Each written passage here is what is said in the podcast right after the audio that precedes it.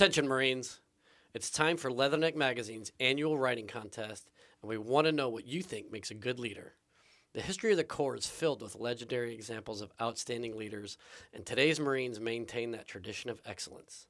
Drawing from our storied history or from your own experience, describe the single most important thing you have learned about leading Marines, or describe an outstanding Marine Corps leader and what makes them successful.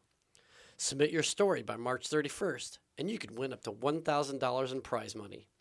Your story may also be featured in a future issue of Leatherneck.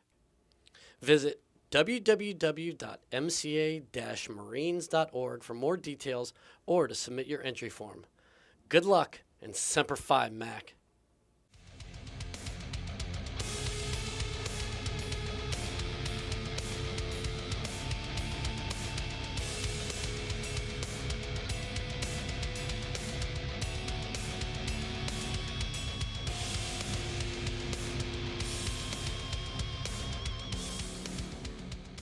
Hey, Scuttlebutt listeners, thank you uh, again so much for joining us. Um, and thank you for your uh, continued support. Um, really, honestly, couldn't do this without you, also. Uh, thank you so much for uh, joining us today.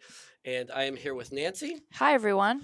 And we've got a wonderful guest. But before uh, I have him uh, rock the microphone, I just want to do a quick intro because this is such an uh, we were just talking uh, before uh, we- we hit record here that the story that we're going to unpack today is really just so engaging. We've had a lot of you know really uh, dynamic, wonderful guests, uh, and, and today's guest is by no means a- an exception. This is going to be great.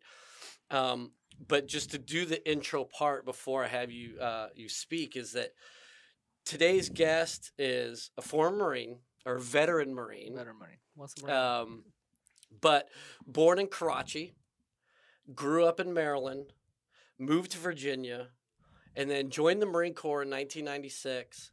Got out as a sergeant, has a bachelor's degree from uh, George Washington, a master's degree from uh, George Mason, pursuing a doctorate at Vanderbilt, was a teacher, then became the Virginia Secretary of Education, and now you're running for Congress in Virginia's 10th district. Uh, Scuttlebutt listeners, I really am ex- so excited to be welcoming Atif Qarni to the show. I Thank you so much for being here. yeah, thank you. Uh, good morning, Vic. Nancy, thank you so much for having me on today. I'm really excited. Yeah, Happy this to have you here. Yeah, this is so cool. Um, so we were talking a little bit uh, for our uh, return listeners.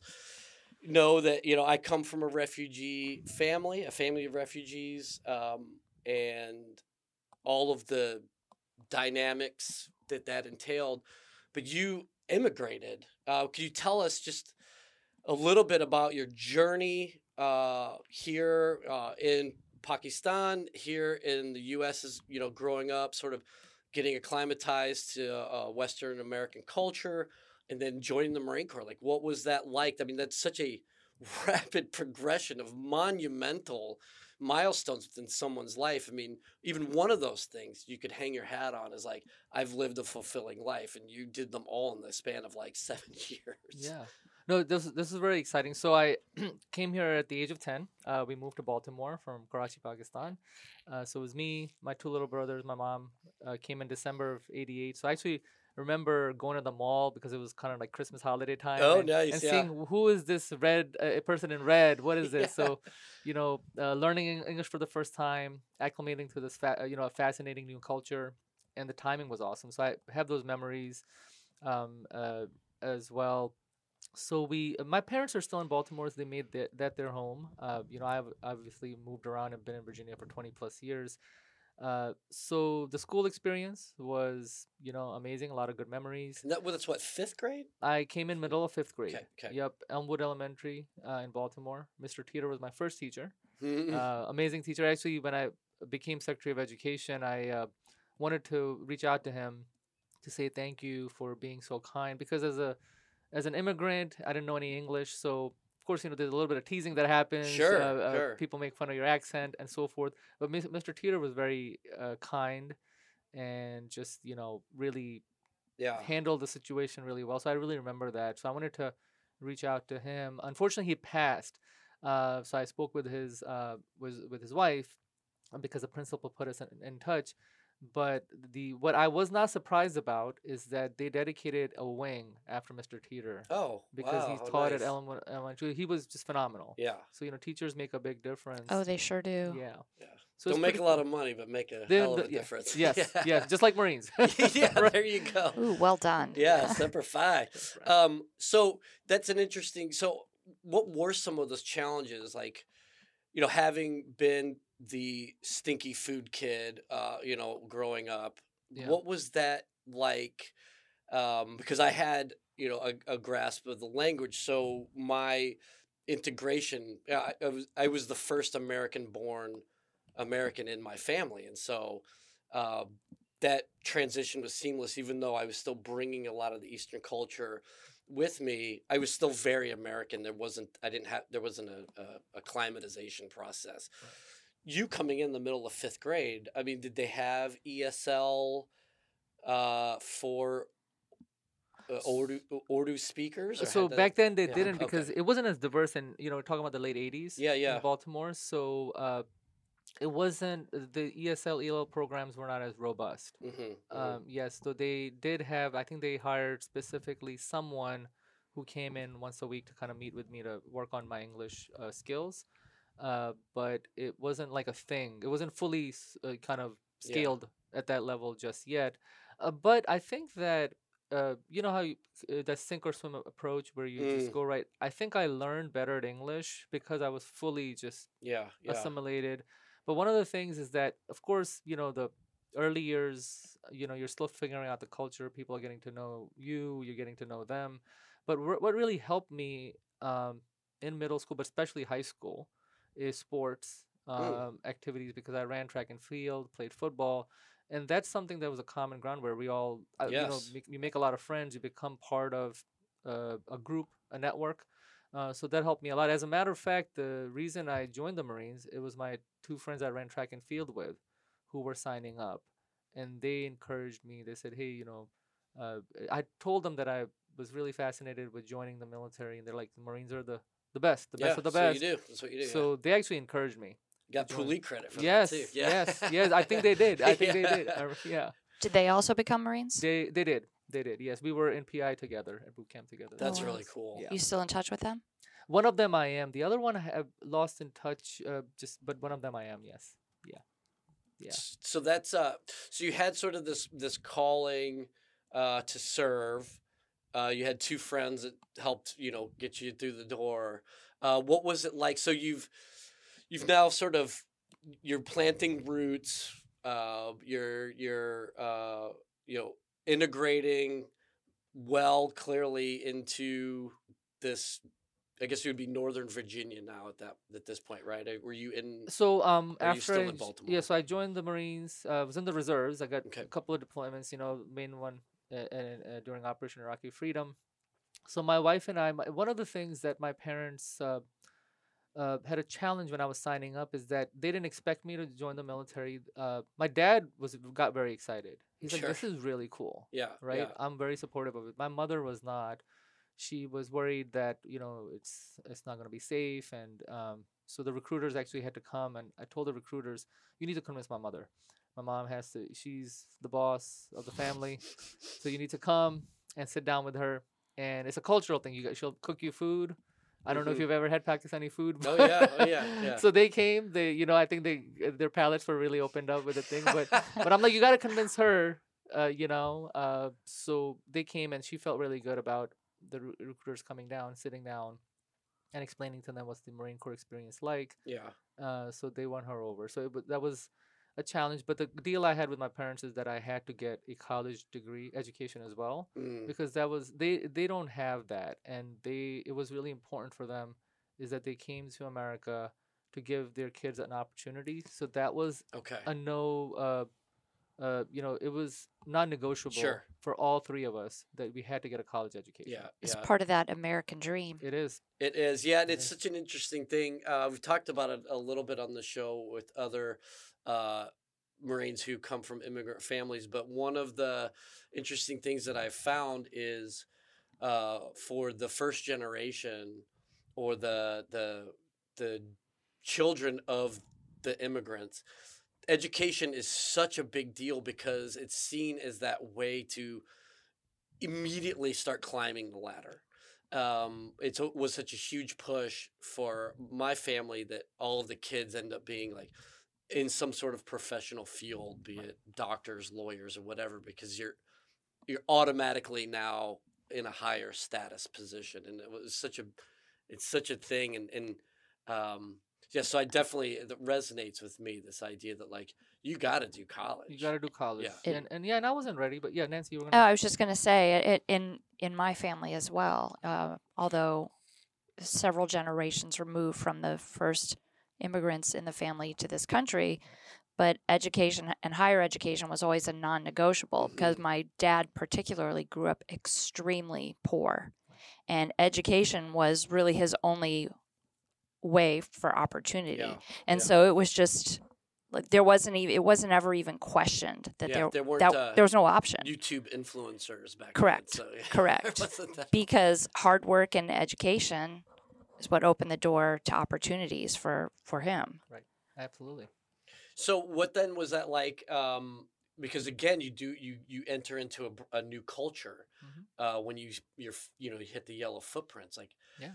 what was that like then? Uh, were you fully prepared? Like, I I get when I'm you know the recru- recruiters prepare you like I, I'm ready for this, Yeah. or you're like, this is another like sort of inflection point. Um, you know, I the Marine Corps changed my life. I mean, it was I had a great experience, great experience. Um, because uh, you know, it's just this network of folks who you know they protect you. You feel like part of it, right? Mhm. So going through through it, and I, I, I it actually helped me with you know um, discipline and structure. That those are some core elements, but also just a sense of um, caring about others, right? Because you know you don't leave anybody behind, and so the with with Marine service, you know, you generally don't talk about the the care and empathy you have for your team and your squad and everybody around you and your Mhm. platoon, but that's a core component of being a Marine, right? Sure. You look out for each other, so it really you know instilled in me a lot of values really emphasized that that you know i have held on to so it was it was transform transformational Yeah, uh, for me even more than my college experience i'm being just frank with you sure. uh, so going back to the college you know i did my undergrad at gw so that's where my wife and i also she's a daughter of immigrants uh, her dad was uh, an immigrant from iran so we met at gw so after i finished my service then we settled in virginia Okay, gotcha. Can I go back a little bit Sure. to Yeah. you were talking about the recruiters had to convince your mom. That this was a good idea. How did they do that? What did they say to her? What what was the the sticking point for her or what made her feel like it was okay? And then also, if we could, I forget, and what's the timeline of this? Sure. This is uh, I was a senior in high school, so you're talking about uh, early '96. Okay. Uh, because I literally So grad- Clinton era Marine Corps. Clinton era Yeah. Marine Corps. Yes, yeah, that's yeah. that's that's a good context. Yeah, yeah. To give. Okay, what was happening back then? Mhm. Uh, gosh, I don't. You ever have to ask her what convinced her? Uh, I don't remember the details of the conversations, but you know they were they explained how it it, it gives structure and it's good. Um, and they said, you know, well, he can also leverage the GI Bill for college education. I think Mhm. that conversation came up. Her main concern was the safety Sure. component because nobody in our military has ever served. Uh, nobody in our families ever served in the military. So, uh, you know, and when I was deployed to Iraq, I mean, her health really declined a lot Mm. because she was very, very um, anxious and stressed. hmm Um, so it was just a safety thing. But I think that they had the conversation that hey, we will we do good training and this is good. Um, so she warmed up to that uh, eventually. But I don't know exactly what was that one thing that uh, her. Yeah. And when she gave you her approval, was it a sort of reluctant approval? It definitely it was a reluctant approval, but she's really proud of it now that she looks back. And she talks to her friend. She's like, you know, my son was in the Marines. Yeah. You know, How was Family Day then? Family Day at P- at the PI. That- so Was one of your questions, you know, was that Yeah. what was your best memory? Actually, that is my best memory at PI graduating. That Yeah. feeling because my grandfather had uh, just immigrated in 95, 96. Also, uh, they had retired from Pakistan. So my grandfather and my father and my mother and my two brothers came down for the graduation. Uh, and it was it was special. Like they had tears in their. I mean, these are folks I've never seen tears in their eyes. They have both had. Awesome. They're tough dudes, Yeah, right? Yeah, so yeah. they it was special for them. My mom, they were all proud. Um, so it was a, it was a very special day. That's so cool. That's Yeah. wonderful. yeah. Yeah. That was one of the things. So my mom obviously freaked out because I just did it. So there was no like talking to it because I was uh you know I was uh was a junior in college, um, and so I just did it, and so flipped out. Yeah. And uh, but yeah, once she saw me at graduation getting uh, my bars pinned on in my blues, uh, she's like, "All right, yeah, I guess this is pretty sweet." And it was the same way. All my uncles were like, "Kick ass, man." That's pretty cool. But uh, yeah, my mom was not. It's it's always the mom. Yeah. What is it? Yeah. They want to protect their babies. Oh, right? absolutely. For sure. So I I can so relate to Right. both of those perspectives. The you know if you if you can't convince mom, then it's an uphill battle. mhm, hmm mhm. Yeah. Um, well, so then, all right. So you're in the reserves. Um, are you still attending? You're you're also at G Dub. So you're drill. You're a drilling reservist. drilling. Yep, drilling. Uh, every month. Uh, all the summer stuff. Yeah. Uh, you know, all the ATD doing that. Uh, finish up G Dub. Uh, we were. So my wife uh, and I, then the you know Operation Iraqi Freedom started. So I was gonna uh, say, were you actually teaching at the time? I had not 9/11? started. I Okay. yeah, actually, as a matter of fact, I uh, uh, made a decision to teach while I was on deployment. Mm, So I got deployed in Interesting. 0- 03. Uh, my wife and I had just gotten married. Um, she was still at GW finishing her undergrad. I had just started working. Uh, so uh, the you know the de- ob- ob- obviously September 11th happens. Uh, you fast forward a little bit where you know. Uh, and were you in in the- DC at the time? I was you in DC. Actually, I was uh, not few. I was only a few blocks from the White House. Good grief. So my wife works for Department of Energy. Okay. Um, she had not gone to work just yet, and we lived in the waterfront. Uh, where you know where the uh, Nat Stadium is. Yeah. Yes. Now, so we were in these apartments in the waterfront where she heard a big thumping when the Pentagon was hit. yeah. Um, so we, you know, obviously heard the first tower getting hit. I was working as a paralegal at this firm, so the news was kind of breaking out, and then actually watched the second tower hit on television because in this conference room they gathered the employees. So it was a lot of chaos. Sure. Um, and my office was on 13th and F, so it's a few blocks from the White House. So there was all kinds of stuff going on. Is that, hey, is the White House next? What's Yeah, happening, right? Yeah. So everybody's kind of running away, walking away from the White House. Me and my two friends, everybody's angry. So I remember Chris and John are like, we gotta go towards that. And so Chris, everybody's saying crazy things. They're like, you know, I need my shotgun. I'm like, dude, what are you gonna do with a shotgun? And I was thinking, I think back at it, but everybody there was so much anxiety, fear, everything. You know, just The so much unknown. so there much was so much unknown. Yeah, I don't know where you all were, but it was, you know, everybody has the, they remember that day. You know, wherever they were. Totally. Yeah, Yeah, I know- was uh, I was at Camp Pendleton. Uh, we had just finished PT and we were getting ready to do our company formation. Yeah. And uh, so we're down on the ramp. CEO comes down. Everybody get to the you know this is before everybody had a TV. Get to the common area up Right. at the barracks. So you go up there. Uh, one of my uh, my clerk was like, "Hey, sir, you hear somebody flew into the airplane into the World Trade Center?" I, I thought it was a like one of those Cessnas or something. I'm like, Yeah. what an idiot! Yeah. Like, how do you? That's what initially we all thought. yeah. is And that- so I get up there. It's same like just like you. Like right as I get in the common area, you know, I got the big screen in, in the Yeah. barracks common area. I see the second plane hit, that's when you knew that. and then Yeah. our battalion commander just issued order everybody get to the armory because I, I don't know if you know Camp Pendleton, but where we're at at Camp Del Mar, the only thing that separates us from I five was a chain link fence. Mhm.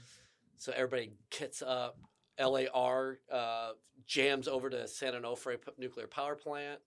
Um, the same thing. Everybody's freaking out. Um, like any car or truck, especially that even like got a little too close to the fence, was like under someone's crosshairs. You know, with uh, distinguished marksmen all on the tops. Of, I mean, it was insane.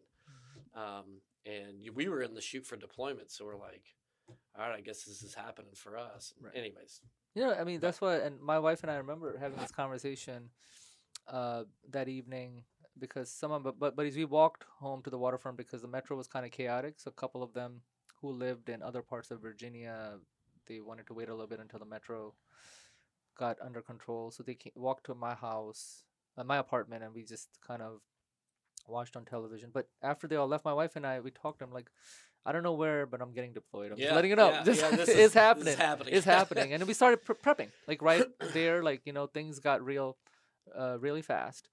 Um, so Operation Iraqi Freedom. Um, you know, I got deployed in uh, January of 3 Mhm. um, for a six month tour in Iraq. So my wife was actually pregnant with her firstborn. So she was Mm. seven months pregnant.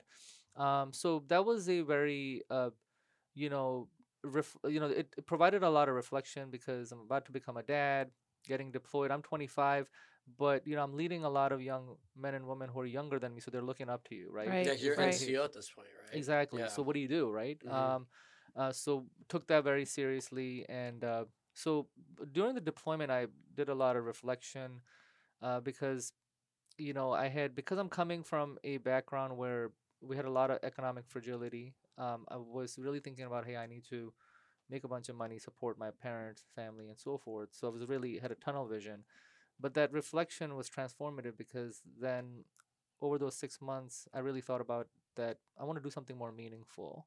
So that's when that transition in my thinking occurred and meaningful, you know, thinking about Mr. Teeter, who had an impact on me, or other people in my family who are educators. So that's why I, I decided to go into education. So when I got back, you know, finished my Marine service, uh, started to get a degree at Mason and transition into becoming a teacher um, in Virginia. So that's how that happened. Yeah. Okay. How cool. Mm. And then, um, so you you're coming off a deployment.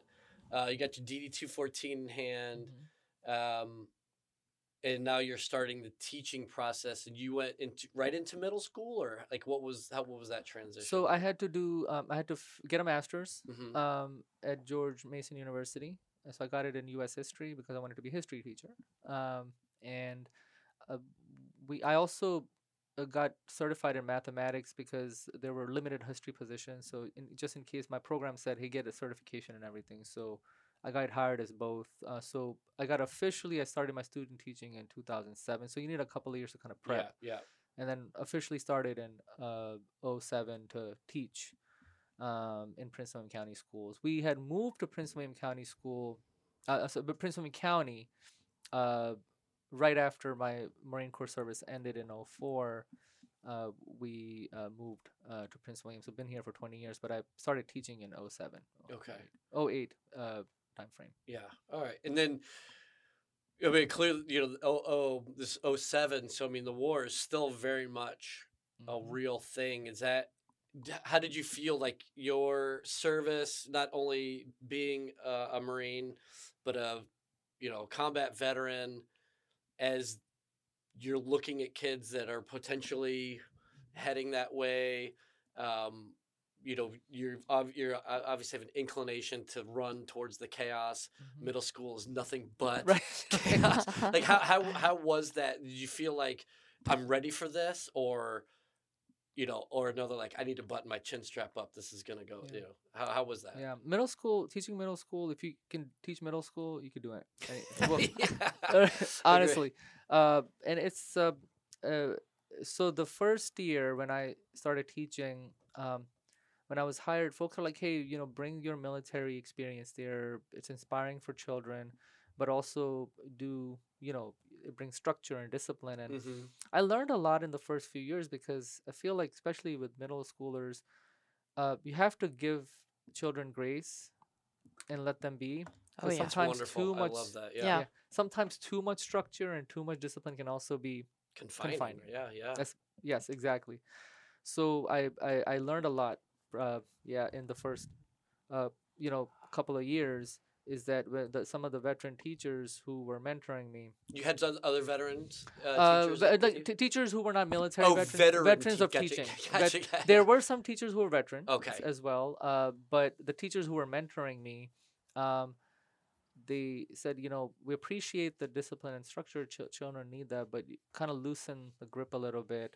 um, Interesting. and take a holistic approach because I taught in a Title One school. Uh, if you all don't know what that is, it's uh, where uh, there is a significant amount of students on free and reduced lunch. So there's a lot of students from Mm, different immigrant backgrounds. Yeah, so a lot of black and Latino ki- children and immigrant children that from my background as well, like South Asian, Muslim background. Yeah.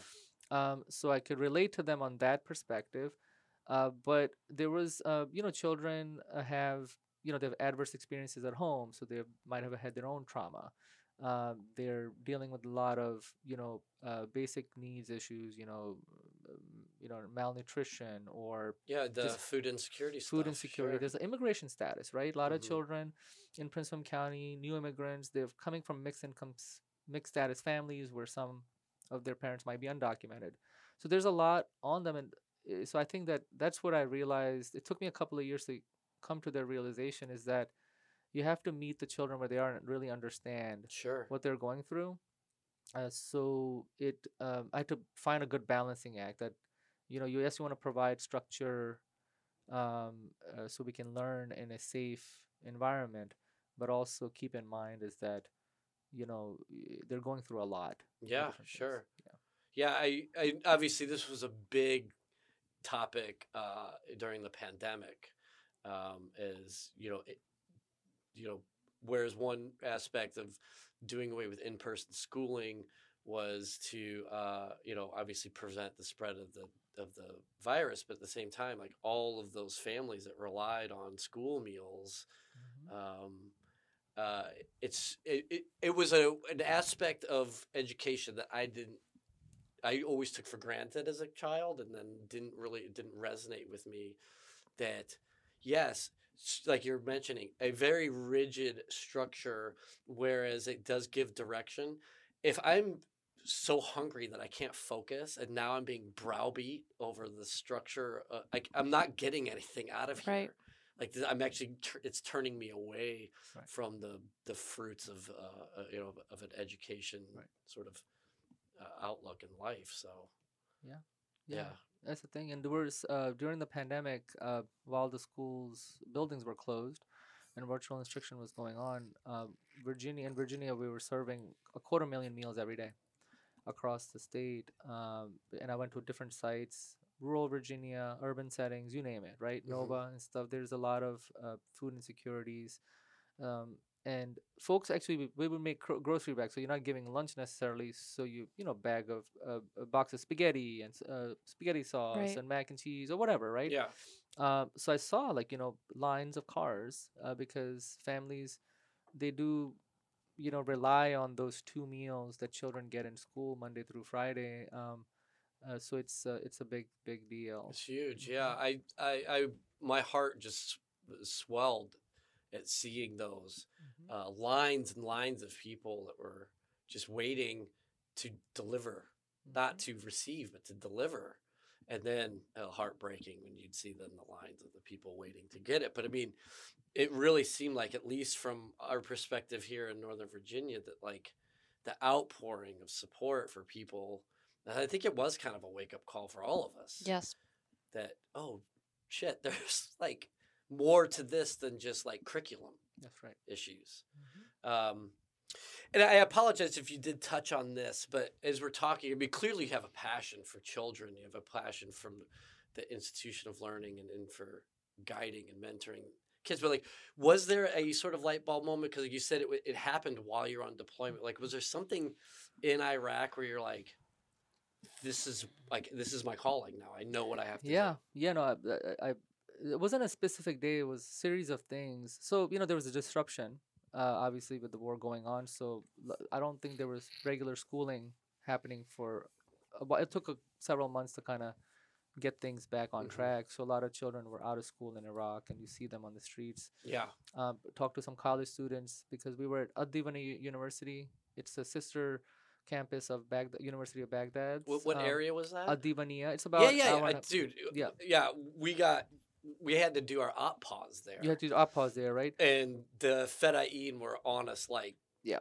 you know, Yeah. s- white hot rice in a snowstorm, man. So we had to set up shop there because you know we needed a lot of the bases were not really Iraqi bases were not really well equipped to set up Mhm. big operations.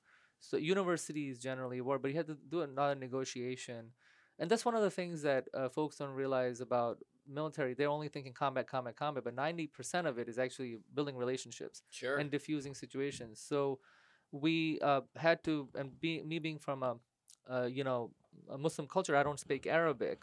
We had interpreter, hired interpreters, but I, uh, but one of the things, you know, often ended up happening is that having somebody who understood the culture and the norms and so forth, uh, it really brought temperatures down because folks are like, they are like, oh, what are you, right? Right. They some people thought I was Iraqi. They were trying to figure it out Mhm. but because of that sharing that faith it brought temperatures down because we had to negotiate with the local communities and college students to say well can we utilize the university to set up shop uh, you know we won't take over the whole thing but you can still like so it, it was a lot of relationship building but so it was a series of different things uh, work, uh, you know, working with college students who, who we hired as interpreters, they, you know, because they English was really they spoke English better than me, actually, many of them Mhm. um, but also seeing the disruption in education there, seeing the disruption in education with young children.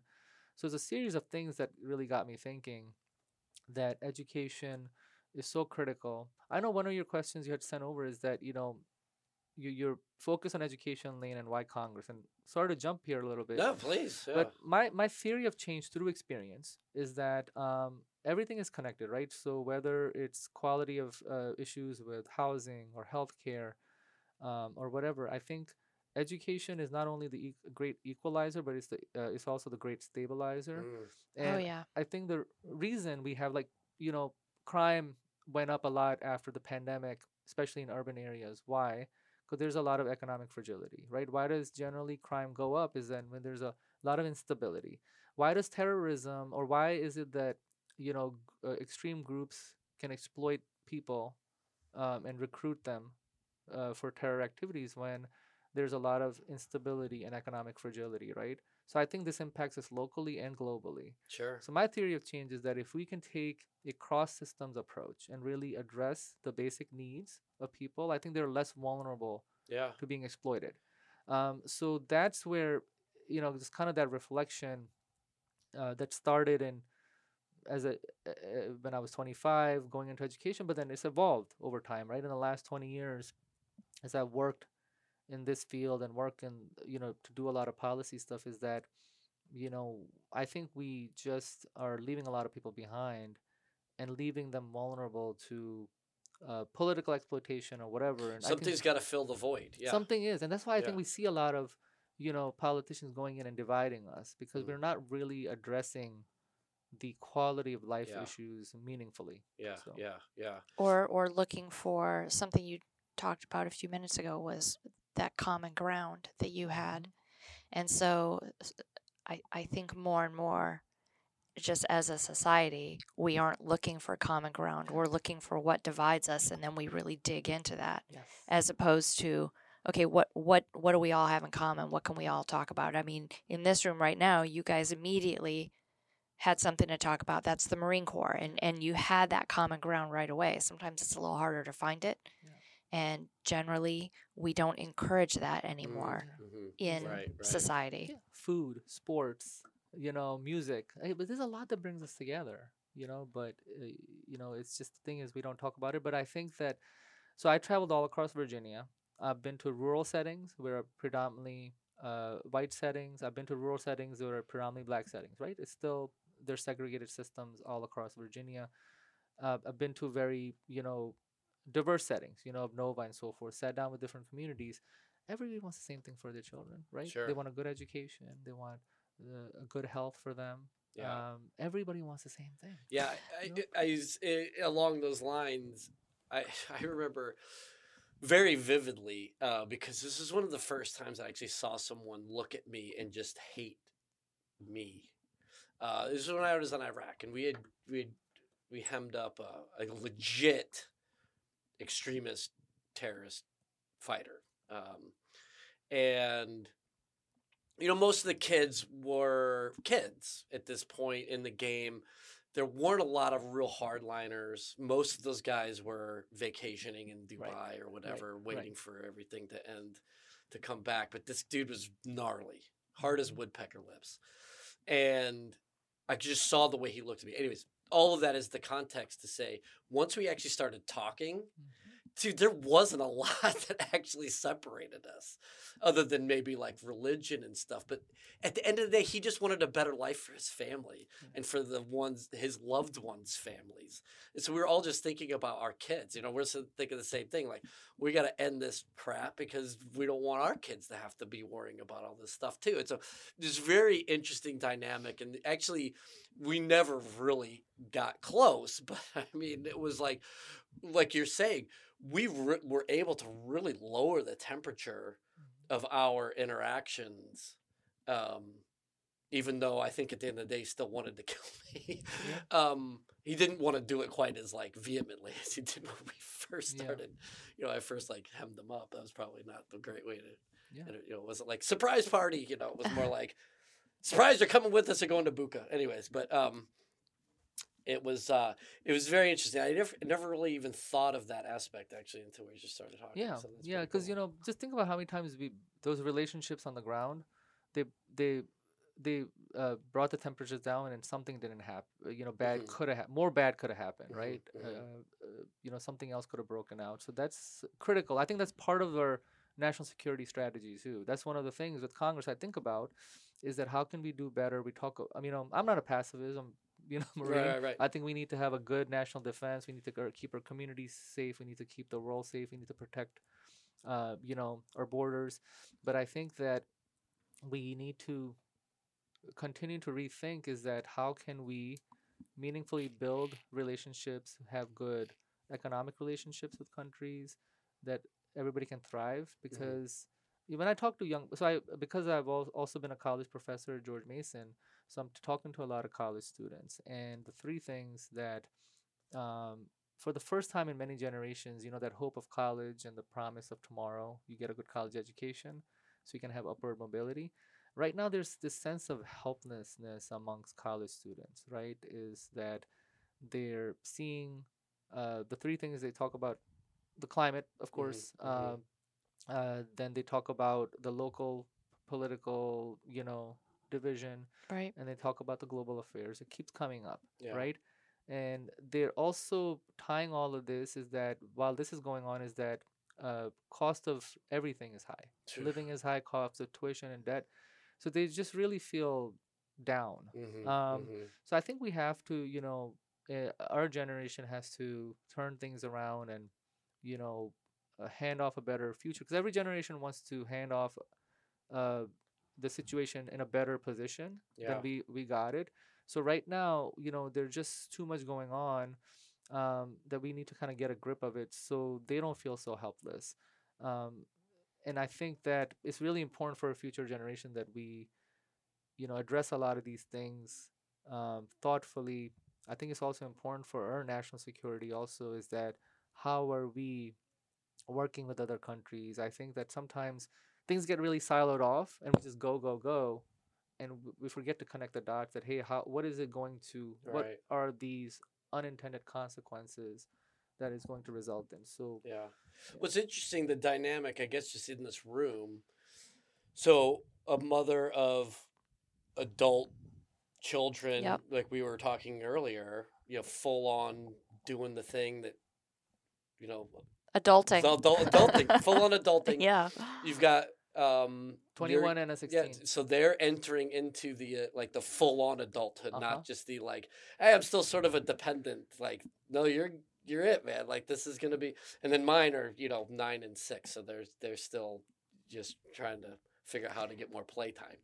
But I think it, it's interesting. I guess we just if we could all, I guess, just sort of talk about like what is that like as us sort of the you know handing off the baton in all these different phases of the emerging generations you know because we've got all of the upcoming gener guess full on a generational people now who are our decisions uh impact obviously what is ahead for them. And when we're talking about like for the first time i think ever this upcoming generation is not as hopeful as the previous um, so I got as a parent, like how is that? Like what is what is that? Like, Well, and I have them kind of at two ends of that because I have one. You know, there's such a big age gap between my Mhm. three. My Yeah. oldest is what did I say? She's 35. Um, I just outed her for being 35, and my youngest is 24. So they're you know I've got two millennials and a uh, Gen Z, Mhm. and for sure, my youngest definitely doesn't have that same sort of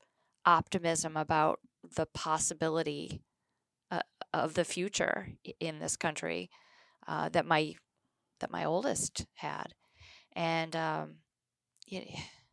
Ooh, that's a compli I'm not used to uh, people asking me the questions. I'm supposed to ask the questions. I don't know. It, it, it is a tricky it is a tricky thing to navigate because um, you definitely see that difference in in how things are Yeah. even and how um, you know what what they expect, what their peers expect, what they're saying. Um, oh, I'm gonna have to give that a little more thought. Yeah, interesting. Yeah. And Atif, what about you?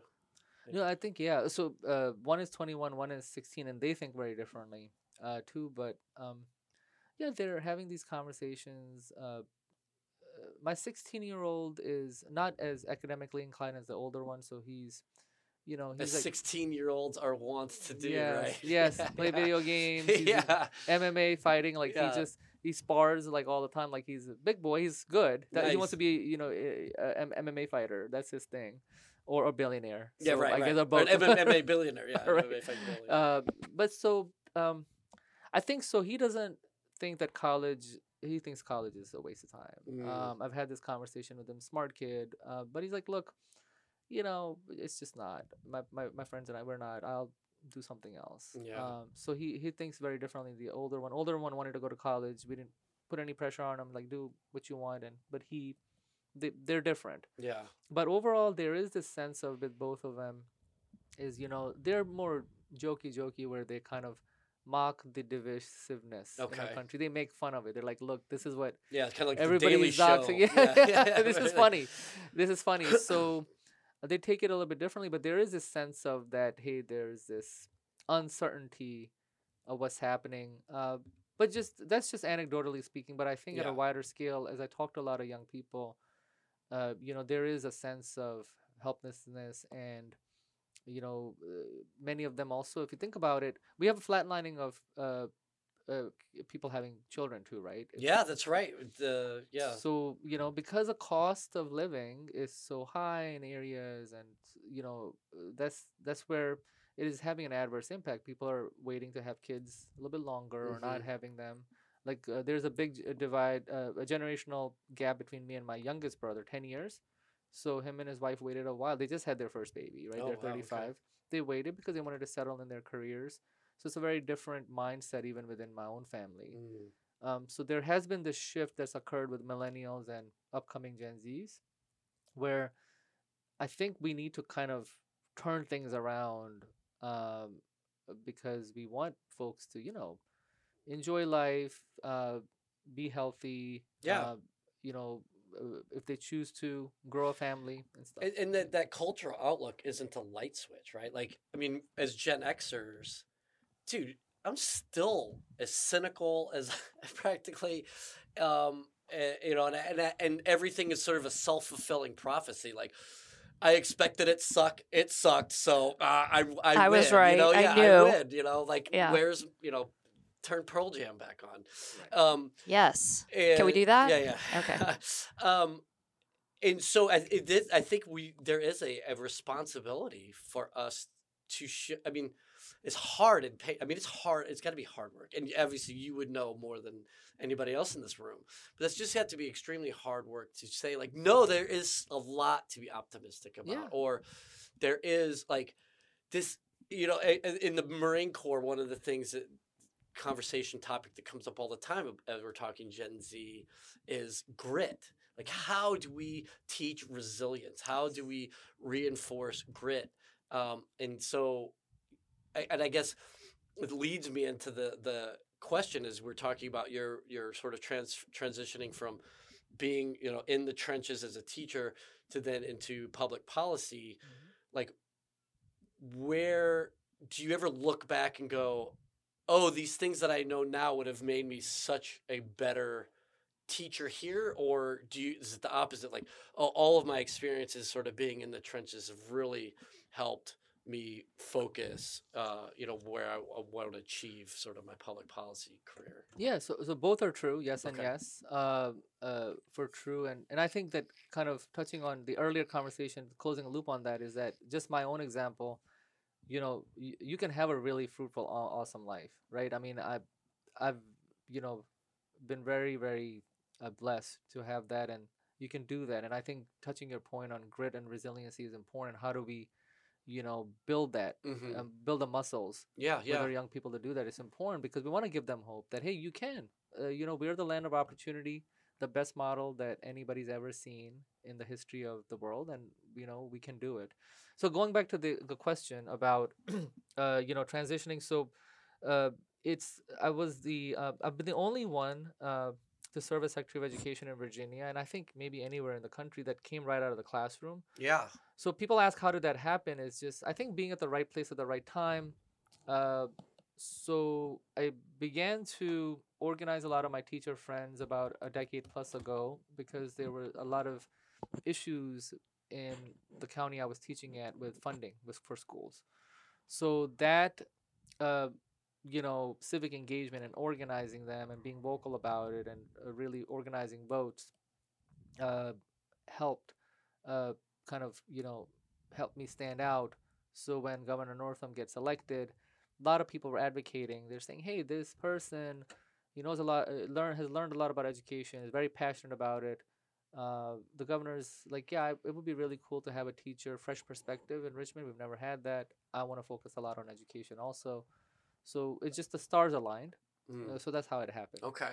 um, but i held Interesting. yeah So that wasn't something you're, you're like, do, do, do remember me? Like sending out flyers and stuff. Like this was totally a gra- sort of a word of mouth yes network grassroots. Yes, yeah, it was. It was not. I mean, I didn't even know what Secretary of Education was really, right.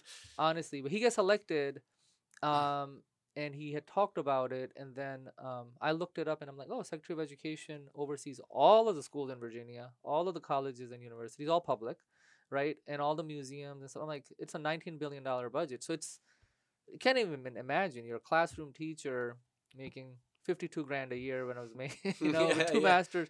You can't imagine uh, you know, because I was looking at the profile and it's the people before me. They've been CEOs of this or president of the that, right? It's just unimaginable. That what you just said is unimaginable to me, and shame on me for having lived in Virginia for 20 years and not knowing that He's the first teacher. yes, and, and that CEOs of corporations are making decisions about education without ever having been in the classroom Mhm. and been educators. hmm That's how the case was. That's where, so uh, you know, so the, here comes his governor. I mean, so he's like, hey, uh, it was just, yeah. Uh, everybody was like, what? What happened? Yeah, right? yeah, yeah. So it's cool. Um, but I, you know, uh, I'm like, okay, I'm given this opportunity for four years. I'm going to go all, all in. So was very fortunate. Had a supportive team, supportive boss, and the governor, and um, you know, we just went all in. I kept held on to my personal experiences growing up, and held on to all of the things I learned from my students and their families. Really, really tight. They were my top advisors. I did a lot, lot of roundtables with students actually No, that's awesome. um, regularly, you know, getting out to schools. Um, and that they help shape policy. I'm like, hey, what do we need? You know, we're talking to teachers and counselors and stuff. What do we need? So we were able to just get a bunch of stuff done, Yeah. right? I mean, bunch of stuff. And I know we we have a lot of other things to talk about, but it was a lot of cool things. A lot of That's uh, awesome. Yeah, I, I, I really. It seems like it's not as common as it should be because it seems so intuitive. But it's like rather than like force feeding agendas down, why don't you find out what it is that they need, and then we'll actually shape our policy Yeah. based off of what It the did, it demand did. signal is. And you know, we got the largest expansion in pre-K. We got 15% salary increases for teachers. So that was number one thing. Is that we keep doing like one or two percent. Like, let's go all in. it doesn't even match inflation. It doesn't match inflation, and we're so behind. So that was a big thing, and it's helping a lot of people because many public servants, like uh, you know, uh, Marines who are public servants, right? The salary is, you know, not that good. You know, you're struggling, um, and a lot of uh, teachers have, you know, bo- we're both of the par- uh, you know spouses are teachers. Mhm, Yeah. Um, so they struggle, and many of them can't afford to live in Loudoun or Fairfax or Prince William. They have to drive in from somewhere, right? They might Yeah. choose to live in Fauquier or Stafford, right? And they have to drive in. So it's really, really tough um, on them. So we just need to pay them um, accordingly. So that was the thing is that, you know, I think that having that sense of urgency as a teacher, having gone through that struggle, it was a constant reminder and then but uh, another big thing was establishing a free community college because that's another option and gateway for upward mobility. Virginia has we were way behind like um, i've seen all these other states have it like why don't we have it? Um, so that's that was really uh, really critical. But one thing that you had uh, you know mentioned in your notes earlier is that in the 50s and 60s there 70% of congress used to have military Yeah, I was one. I definitely wanted to touch on this. I know it could be like there's a yeah there's a sit here and talk to you about all kinds of yeah, stuff. Yeah. but there's a day, segue because I, you know, yeah, because it, it ties into what I'm, uh, you know, this earlier comment is that, you know, I looked into that because it made me think, okay, why now? Why is it at 17 or 18 percent? Mhm. But if you think about it, a lot of veterans are not millionaires. They're not rich. right. Okay, they're uh, coming from public service. Um, so what's happened in the last few decades is that a lot of rich people end up running for Congress who are millionaires, or Well, because it costs a lot to run a costs a campaign, lot. right? cost a lot, or they're bought off by a lot of special interest Mm, groups, right, right, right, So they're fully financed. Um, so it's not only veterans, but folks who represent middle income families are not represented in Congress because they don't have the resources to run because it's very, very expensive. So I think, I, I don't think that what Congress used to be historically, um, you know, how initially our, uh, in, in, in the inception of our country, it was more aristocrats, right? But I think it balanced out that more working and middle class fa- uh, people were represented in Congress. But then I think it's going back to that again, right? Where the pendulum has shifted. And I think that's the big Yeah. disconnect is that if you haven't really had those struggles, then I think, uh, you know, I'm not saying that folks who are born wealthy don't have empathy. You can understand and relate. And I think there are a lot of good people in Congress. But I think that the sense of urgency is missing. It's not do- tangible.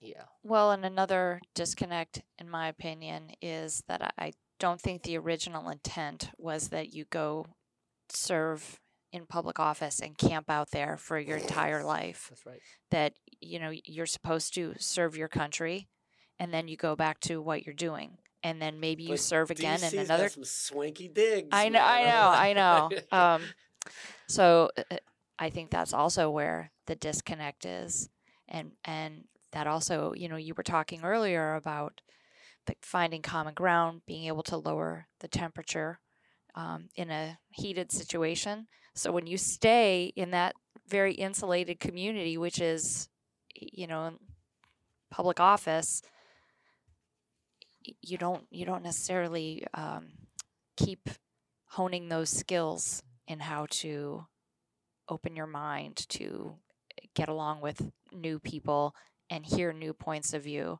Um, Yeah, I guess just just to hit on some of those data points that uh, Atif was was mentioning. So the 118th Congress, which was the previous year, only had 18 percent, which was an increase from 17 percent from the, the 117th Congress the year before.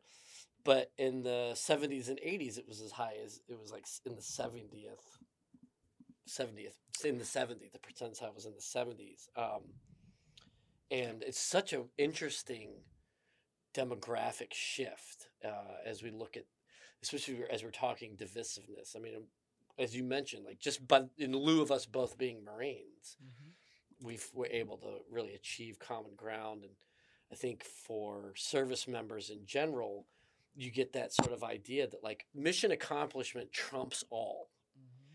so what do we got to do to accomplish the mission? You know, I mean, like working with a combined task force, for example. Like, I've got the Navy, you know, doing their thing. I've got to work with soft bubbas to give me the intel and to shape the battlefield. I need the grunts, man, because I need boots on the ground. I got to coordinate air and fires. None of us see this thing the same way. Air's going to tell you if I don't bomb, you lose. The grunts are going to say if I don't hold the ground, you're never going to get here. the Navy's going to say like, well, if we don't get you there, what are you going to do? You know, if we don't maintain these shipping lanes, everybody's got their thing and will argue till they're blue in the face that they're the best. But at the end of the day, we've got to come together to achieve this thing because that's what we do. We, we accomplish the mission. This is what service members do. I think there's also the idea of self sacrifice in the name of service.